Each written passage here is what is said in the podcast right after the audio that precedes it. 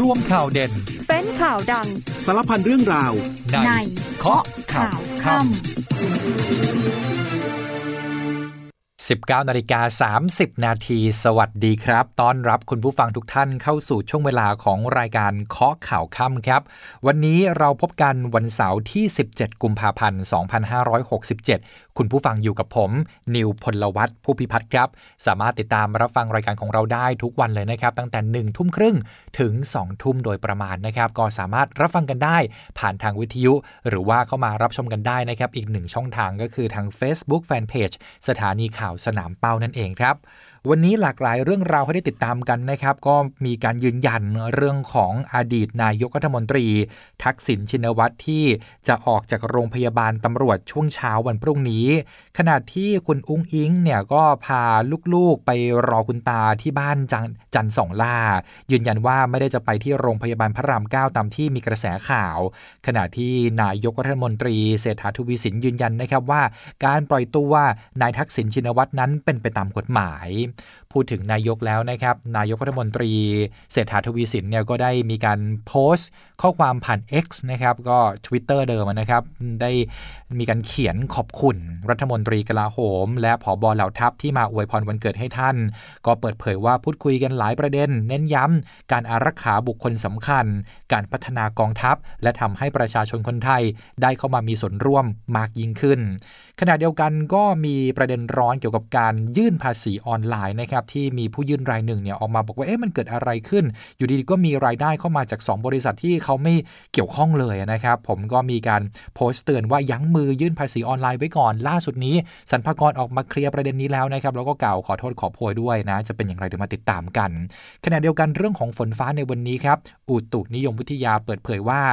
เรานั้นจะเข้าสู่ฤดูร้อนในช่วงปลายเดือนกุมภาพันธ์นี้ก็อีกไม่นานแล้วนะครับ ระบุว่าอุณหภูมิในปีนี้จะสูงขึ้นกว่าปีก่อน 1-2 องศานี่แปลว่าปีนี้เนี่ยเตรียมพร้อมเลย อากาศจะร้อนกว่าปีที่แล้ว และบางพื้นที่อุณหภูมิจะพุ่งไปสูงแต่ 43 ถึง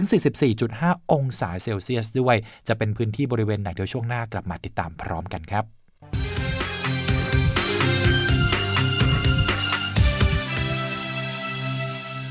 19นาฬิกา35 นาทีกลับมาเคาะข่าวค่ำกันต่อครับ คุณผู้ฟังยังอยู่กับผม นิวพลวัตผู้พิพัฒน์ครับ เป็นที่ค่อนข้างชัดเจนแล้วนะครับว่าหลังจากเที่ยงคืนของวันนี้นะครับ ก็เข้าสู่วันที่ 18 กุมภาพันธ์เนี่ยก็จะมี ความเคลื่อนไหว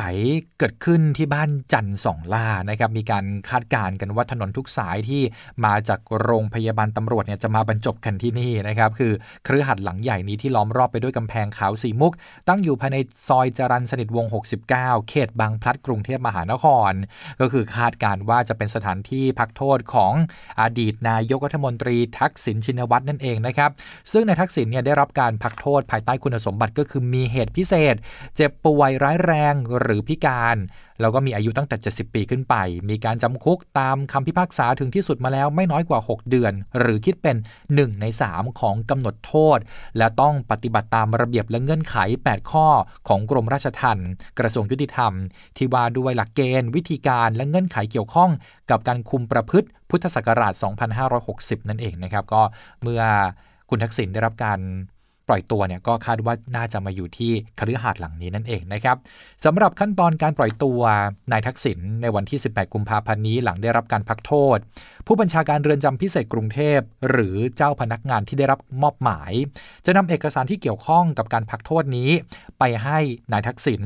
ลงลายมือชื่อ ตามขั้นตอนการปล่อยตัว เพราะเมื่อถึงวันครบกำหนดพักโทษ ทางเรือนจำพิเศษกรุงเทพไม่มีอำนาจในการคุมตัวอีกแล้วนะครับ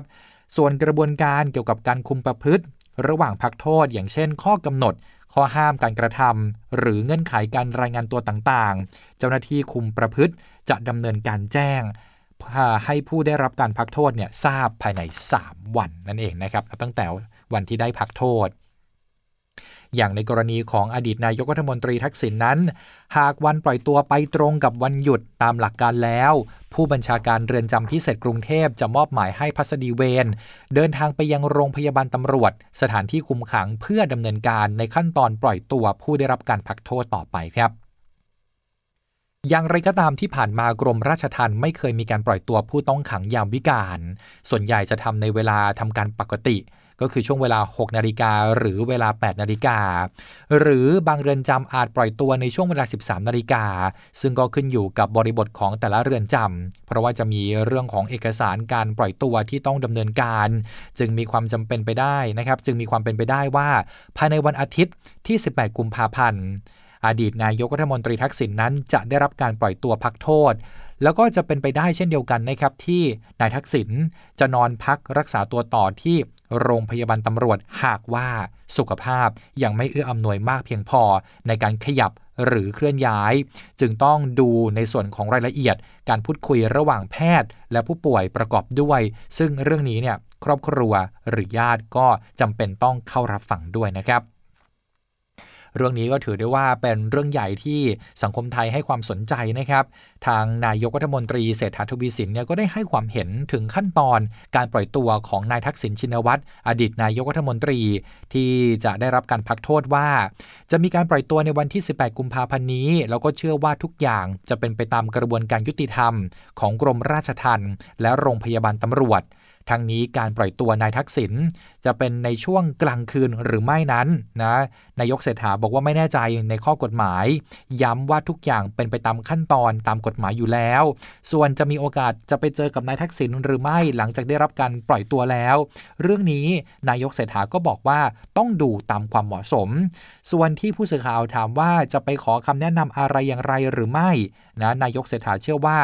ในฐานะนายกเนี่ยตนเองก็ให้เกียรติ อดีตนายกทุกท่าน ถ้ามีโอกาสเจอกันตามงาน หรือถ้ามีเรื่อง หรือมีความจำเป็นที่นายกรัฐมนตรีในอดีต มีความชำนาญในเรื่องนั้นเป็นพิเศษ เชื่อว่าตนเองก็ไม่เขินอายที่จะไปปรึกษา ซึ่งอย่างวันก่อนนะครับวันนั้นเนี่ยเจอพลเอกประยุทธ์จันโอชา อดีตนายกรัฐมนตรี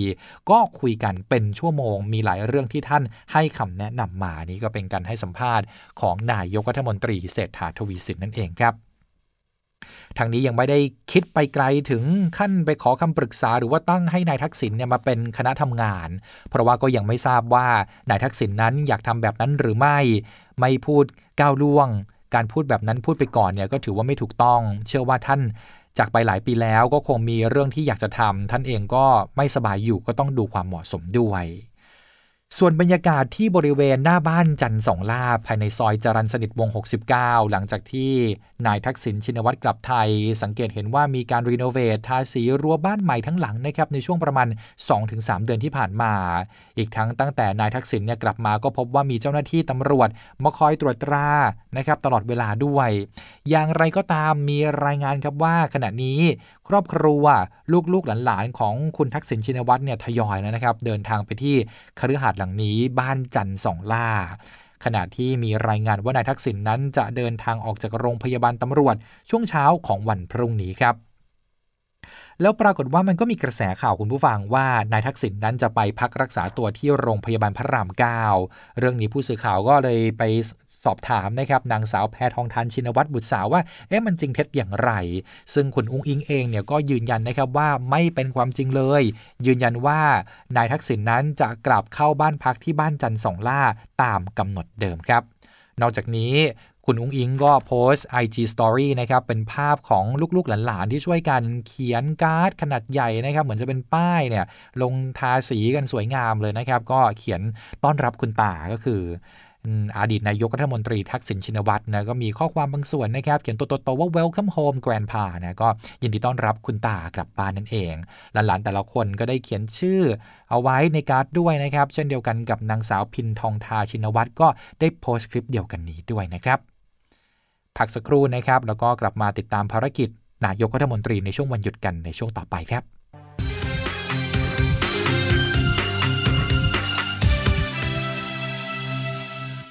19นาฬิกา44 นาทีกลับมาเคาะข่าวค่ำกันต่อครับ คุณผู้ฟังยังอยู่กับผม นิวพลวัตผู้พิพัฒน์ครับ กลับมาในช่วงนี้เนี่ยวันที่ 17 ถึง 19 กุมภาพันธ์นะครับ นายเศรษฐาทวีสินนายยกรัฐมนตรีและรัฐมนตรีว่าการกระทรวงการคลัง มีกำหนดการนะครับที่จะเดินทางลงพื้นที่ไปตรวจราชการ และติดตามโครงการสำคัญตามนโยบายรัฐบาล ในพื้นที่กลุ่มจังหวัดภาคอีสานนะก็ไป 3 จังหวัดเลยนะครับในดินอีสานนี้ ก็คือที่จังหวัดนครพนม สกลนครและอุดรธานีครับ โดยการลงพื้นที่ไปตรวจราชการจังหวัดนครพนมนี่จุดแรกของวันนี้นะครับนายกรัฐมนตรีก็เดินทางไปที่หมู่บ้าน มิตรภาพไทยเวียดนาม อนุสรสถาน ประธาน ฮจิมินห์หมู่บ้าน นาจอกตำบลหนองญาติอำเภอเมืองนครพนม ซึ่งคนในพื้นที่เนี่ยเขาเรียกกันว่าเป็นบ้านลุงโฮนะก็คือบ้านของลุงโฮจิมินห์เพราะว่าเคยเป็นบ้านหลังที่ใช้จริงๆนะครับของท่านประธานาธิบดีโฮจิมินห์รวมไปถึงยังมีการรวบรวมเข้าของเครื่องใช้ของท่านเนี่ยจะแสดงเรื่องราวที่สำคัญในอดีตไว้อีกด้วย จากนั้นนายกรัฐมนตรีเสถาได้เดินทางไปที่ด่านศุลกากร จังหวัดนครพนม สะพานมิตรภาพไทยลาวแห่งที่ 3 ตำบลอาจสามารถ อำเภอเมืองนครพนม จังหวัดนครพนมครับท่านก็ไปจุดนี้นะครับ เพื่อติดตามสถานการณ์การส่งออก และพื้นที่ศูนย์บริการแบบเป็ดเสร็จ one stop service โดยจะมีการติดตาม และพิจารณาในประเด็นสำคัญที่เกี่ยวข้องกับการดำเนินการของด่านศุลกากร และการพัฒนาพื้นที่ ไม่ว่าจะเป็นสถานการณ์การนำเข้าส่งออกสินค้า ผ่านสะพานมิตรภาพไทยลาวแห่งที่ 3 การพัฒนาพื้นที่เขตเศรษฐกิจพิเศษ นครพนม โครงการศูนย์การขนส่งชายแดนจังหวัดนครพนม และถนนสายเชื่อมศูนย์ซ่อมอากาศยาน ศูนย์กลางการค้าส่งชายแดน บริเวณสะพานมิตรภาพแห่งที่ 3 ถนนเชื่อมทางหลวงแผ่นดินหมายเลข 212 อำเภอท่าอุเทนครับจากนั้นในช่วงบ่ายนะครับได้มีการหารือแผนการพัฒนาแก้ไขปัญหาของจังหวัดนครพนม โดยจะได้พิจารณายกระดับเมืองรองเป็นเมืองหลัก Medical and Wellness Hub ซึ่งมหาชัยนครพนม มีหลักสูตรการเรียนการสอนที่รองรับสังคมผู้สูงอายุ และยกระดับการเป็นเมืองแห่งการศึกษาของลุ่มน้ำโขง และท่านก็เป็นประธานในพิธีงานนมัสการพระธาตุพนมวรมหาวิหาร ที่วัดพระธาตุพนมวรมหาวิหาร แล้วก็ได้ใช้โอกาสนี้ในการพบปะกับประชาชนด้วย จากนั้นทนายกก็เดินทางต่อครับไปที่ตลาดเทศบาลนคร สกลนครตำบลดงมะไฟอำเภอเมืองสกลนคร จังหวัดสกลนคร เพื่อพบปะประชาชนนั่นเองครับ แล้วก็ในช่วงเช้านะครับท่านนายกเนี่ยโพสต์ข้อความลงใน Facebook แล้วก็ผ่านทาง X นะหรือว่า Twitter เดิมเนี่ยนะครับ โพสต์ไว้เป็นข้อความที่ขอบคุณครับรัฐมนตรีว่าการกระทรวงกลาโหม และผู้บัญชาการเหล่าทัพ ที่ได้นำดอกไม้มาอวยพรวันเกิด หลังจากนั้นนายกรัฐมนตรีก็ได้ร่วมทานอาหารเย็น แล้วก็ได้พูดคุยในหลายประเด็น ที่จะเป็นการพัฒนากองทัพทำให้ประชาชนได้เข้ามามีส่วนร่วมมากยิ่งขึ้น ผ่านการสร้างอาชีพ และโอกาสใหม่ๆ เพื่อให้เข้ากับบริบทของสังคมที่เปลี่ยนแปลงไป รวมถึงการเข้ามามีส่วนร่วมในการป้องกันปัญหาต่างๆ ไม่ว่าจะเป็นปัญหายาเสพติด และฝุ่น PM 2.5 นอกจากนั้นนายกยังได้คุยถึงชีวิตความเป็นอยู่ของกำลังพลทหาร ทั้งในเรื่องของแฟลตที่อยู่อาศัย และโรงพยาบาล ที่จะต้องมีการยกระดับพัฒนาคุณภาพชีวิตให้ดียิ่งขึ้นนำไปสู่ความพร้อมในการทำงานเพื่อประเทศชาติ และพี่น้องประชาชนต่อไปครับ ช่วงนี้เป็นช่วงยื่นภาษีนะครับ แล้วก็ใครที่ยื่นภาษีออนไลน์เนี่ยได้เจอรายการอะไรแปลกๆ หรือเปล่าอยากให้สังเกตกันให้ดีหน่อย เพราะว่า มีเพจดังเนี่ยมาโพสต์เตือนว่าเอ้ยยั้งมือไว้ก่อนนะ คนจะยื่นภาษีออนไลน์เนี่ยจนกว่าจะมีการได้รับคำตอบที่ชัดเจน เพราะว่าไปเจอการยื่นภาษีออนไลน์ แล้วมันมีรายได้แปลกๆเนี่ยโผล่ขึ้นมานะเรื่องนี้กลายเป็นประเด็นร้อนในโลกโซเชียลนะครับแล้วก็ทำให้ทางกรมสรรพากรเนี่ยได้ออกมาชี้แจงถึงเรื่องราวที่เกิดขึ้นแล้วนะครับนายวินิตวิเศษ สุวรรณภูมิ รองอธิบดีกรมสรรพากรในฐานะโฆษกกรมสรรพากร ชี้แจงเพิ่มเติมครับ กรณีที่มีกระแสการยื่นภาษีทางออนไลน์ แล้วมีช่องแสดงรายได้แปลกๆโผล่ขึ้นมา ก่อนหน้านี้กรมสรรพากรได้ชี้แจงว่าเกิดจากการปรับปรุงระบบโฆษกกรมสรรพากรกล่าวว่า กรณีที่มีการแสดงข้อมูลรายได้ไม่ถูกต้อง ในระบบการยื่นภาษีออนไลน์ของกรมสรรพากร โดยปรากฏชื่อบริษัทอินโฟเฟสจำกัด และสำนักงาน คณะกรรมการกิจการกระจายเสียง กิจการโทรทัศน์ และกิจการโทรคมนาคมแห่งชาติ หรือกสทช เป็นผู้จ่ายเงินได้ เป็นความผิดพลาดของกรมสรรพากรเอง ในการปรับปรุงระบบไม่เกี่ยวข้องกับการจ่ายเงินได้ของทั้ง 2 บริษัทนี้แต่อย่างใด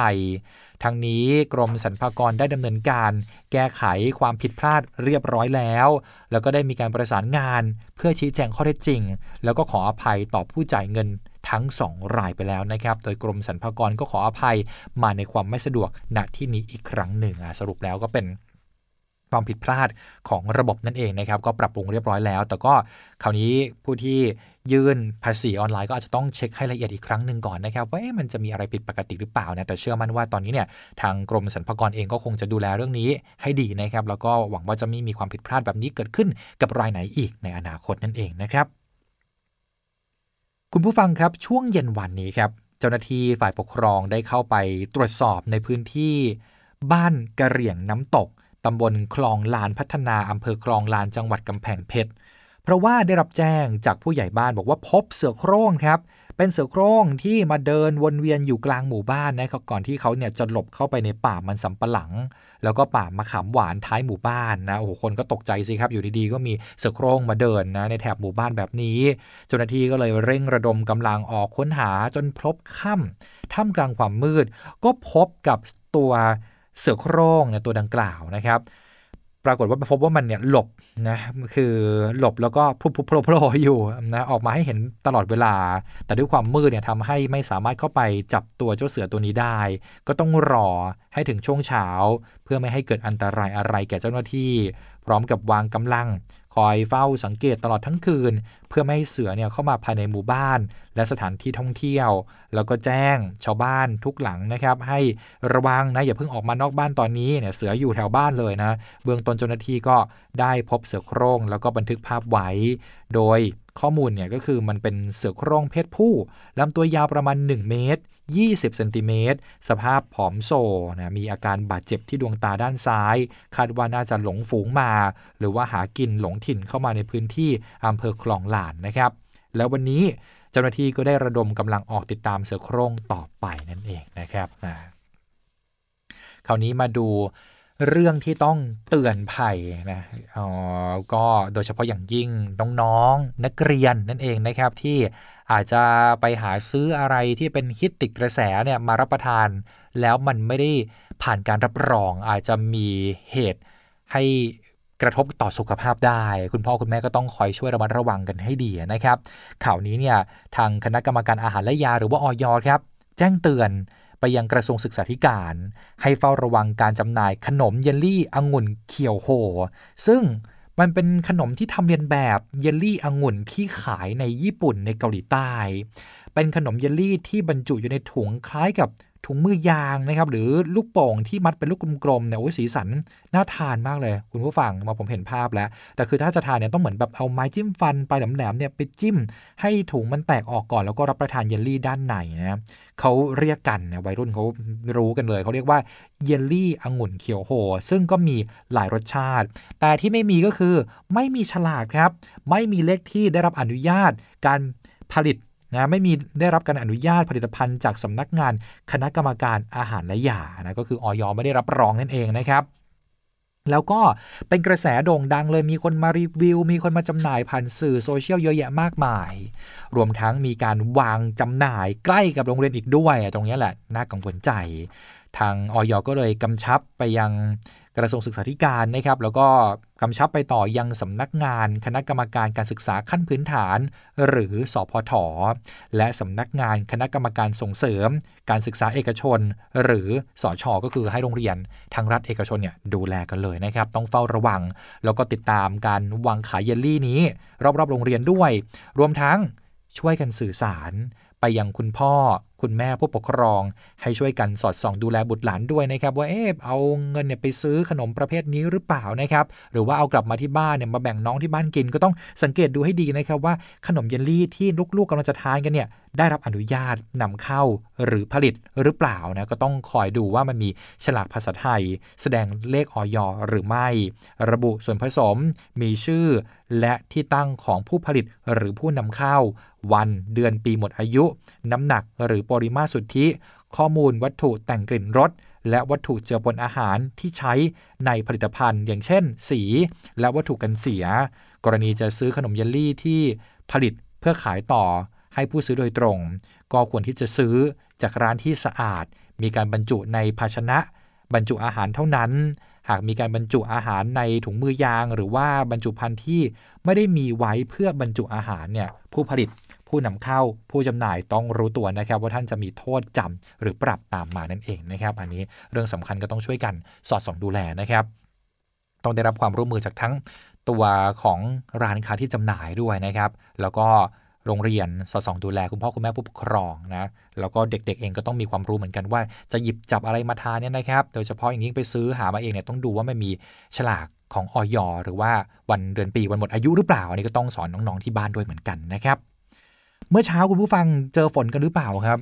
หลายพื้นที่เนี่ยฝนตกนะครับ หลายคนก็สงสัยอ้าวทำไมฝนมาตกในช่วงนี้นะครับ จริงๆก็คือ ตอนนี้ก็เป็นช่วงยังเป็นช่วงหน้าหนาวอยู่นะ แต่จะไม่ค่อยหนาวนะครับ แต่ช่วงเช้าๆอาจจะมีเย็นๆบ้าง แต่ว่าอีกไม่นานก็จะเข้าสู่หน้าร้อนแล้ว แต่ว่าฝนที่ตกลงมานั้น เมื่อเช้านี้มันมาได้อย่างไรนั่นเองนะ ซึ่งก็มีคำตอบครับ ทางเพจ Facebook ของกรมอุตุนิยมวิทยาได้โพสต์ข้อความระบุว่า สาเหตุที่กรุงเทพมหานคร และปริมณฑลมีฝน มีฝนฟ้าขนองเกิดขึ้น เนื่องมาจากวันนี้เช้าตรู่มีลมฝ่ายใต้ลมตะวันออกเฉียงใต้ ก็คือลมที่พัดมาจากอ่าวไทยนั่นแหละครับนำเอาความชื้นเข้ามาปกคลุมภาคกลาง ภาคตะวันออก กรุงเทพมหานครและปริมณฑลประกอบกับลมระดับบน มีกระแสลมฝ่ายตะวันตก พัดปกคลุม ภาคกลางตอนบน และภาคเหนือ ลมเริ่มเปลี่ยนทิศทางจากเดิมเป็นลมตะวันออกเฉียงเหนือ ตรงนี้แหละเป็นสัญญาณของการเปลี่ยนแปลงฤดูกาลซึ่งปกติแล้วกลางเดือนกุมภาพันธ์ก็จะเริ่มปรากฏชัดเจนขึ้นนะครับ ส่วนจะเข้าสู่ฤดูร้อนตามเงื่อนไขช่วงใดต้องติดตามประกาศอย่าง ใกล้ชิดนะครับ ต้องติดตามประกาศอย่างเป็นทางการ จากกรมอุตุนิยมวิทยาอีกครั้ง ตอนนี้มีการคาดการณ์กันแล้วนะครับว่าสักประมาณปลายเดือนนี้นะครับก็น่าจะเข้าสู่ช่วงหน้าร้อนนะ ซึ่งในปี 2566 เนี่ยมีการประกาศเริ่มต้นฤดูร้อนก็คือ 5 มีนาคม 2566อ่าวแปลว่า ถ้าเกิดว่าฤดูร้อนมาสิ้นเดือนนี้จริงๆ เนี่ยก็แปลว่าอาจจะเร็วกว่าปีที่แล้วนะ ลักษณะอากาศในช่วงฤดูร้อนของไทยปีนี้ คาดว่าจะเริ่มประมาณต้นสัปดาห์ที่ 4 ของเดือนกุมภาพันธ์ แล้วก็จะไปสิ้นสุดในช่วงปลายเดือนพฤษภาคม ซึ่งภาพรวมในปี 2567 นี้ อุณหภูมิ ฤดูร้อนจะร้อนกว่าค่าปกติเนี่ยประมาณ 1-2 องศาเซลเซียส โดยเฉพาะอย่างยิ่งเดือนมีนาคมถึงเมษายนในช่วงสงกรานต์พอดีเลยนะครับ น่าจะร้อนสุดๆเลยแหละนะครับ ก็มีโอกาสที่อุณหภูมิบางจังหวัดเนี่ย จะร้อนจัดไปถึง 43 ถึง 44 องศาเซลเซียสนะครับ คาดหมายว่าจะเป็นพื้นที่จังหวัดลำปาง ลำพูน แล้วก็จังหวัดตากนั่นเองครับ มีข่าวสำหรับคุณผู้ชมที่ใช้ทางพิเศษนะครับผม 1 มีนาคมนี้ครับ การทางพิเศษแห่งประเทศไทย หรือว่ากอทอพอเขาจะปรับค่าผ่านทางพิเศษฉลองรัฐ รามอินทราถึงอาจนรงและทางพิเศษบุรพาวิถี บางนาถึงชนบุรี ตั้งแต่ 1 มีนาคมนี้เป็นต้นไป โดยการปรับอัตราค่าผ่านทางใหม่ ทางพิเศษฉลองรัฐประเภทรถยนต์สีล้อ ปรับจาก 40 บาทเป็น 45 บาท 6 ถึง 10 ล้อ ราคา 60 บาทเป็น 65 บาท รถมากกว่า 10 ล้อเนี่ยจาก 80 บาทก็จะเป็น 90 บาทนะครับ ขณะที่ทางพิเศษบุรพาวิถีรถยนต์ 4 ล้อ ปรับจาก 70 บาทเป็น 80 บาท รถ 6-10 ล้อจาก 145 บาทเป็น 165 บาท และรถมากกว่า 10 ล้อจาก 220 บาทเป็น 245 บาทสำหรับการปรับค่าผ่านทางพิเศษฉลองรัฐ และทางพิเศษบุรพาวิถีครั้งนี้ เป็นการปรับเพิ่มขึ้นตามเงื่อนไขสัญญากองทุนรวมโครงสร้างพื้นฐานเพื่ออนาคตประเทศไทยหรือว่า TFFIF นั่นเองครับ ปิดท้ายในวันนี้เป็นเรื่องอาหารนะครับ Chase Atlas นะครับมีการ มีการจัดอันดับอาหารทอดยอดแย่ของเอเชีย แล้วปรากฏว่ามีเมนูของไทยเนี่ยติดอันดับ 2 ด้วยนะครับให้ถ่ายว่าคืออะไรคำตอบก็คือเมนูดักแด้หรือว่าหนอนไหมทอดนะติดอันดับ 2 เมนูยอดแย่อันดับหนึ่งเนี่ยเป็นของแมงมุมทอดจากกัมพูชานั่นเองนะครับก็ข่าวนำมาฝากกันไว้ในวันนี้นั่นนั่นเองนะครับใครที่ชอบเมนูนี้อาจจะรู้สึกเคืองบ้างนะบางคนก็บอกว่าอร่อยดี แต่ว่าตอนนี้ติดอันดับนะเป็นเมนูทอดยอดแย่ของเอเชีย อันดับ 2 นั่นเองนะสำหรับ หนอนไหมทอดของเราฮะนี่คือทั้งหมดของข้อข่าวข้ามประจำวันนี้ ขอพระคุณทุกท่านสำหรับการติดตามรับฟังครับ ผมนิวพลวัตผู้พิพัฒน์และทีมงานลาคุณผู้ฟังไปก่อนนะครับ พบกันใหม่ในวันพรุ่งนี้ 19นาฬิกา30นาทีวันนี้ สวัสดีครับ ข่าวทั้งวันให้คุณรู้ข่าวไม่ตกประเด็น ช่วงเคาะข่าวค่ำกับพิธีกรคนข่าว พบกันทุกวันจันทร์ถึงวันอาทิตย์ไม่ควรพลาด เพราะคุณจะไม่ตกข่าวที่คิดแล้วเคาะ ทุกวันส่งตรงถึงคุณ ตั้งแต่เวลา 19นาฬิกา30 นาทีถึง 20นาฬิกาโดยประมาณ ทางสถานีวิทยุในเครือกองทัพบบก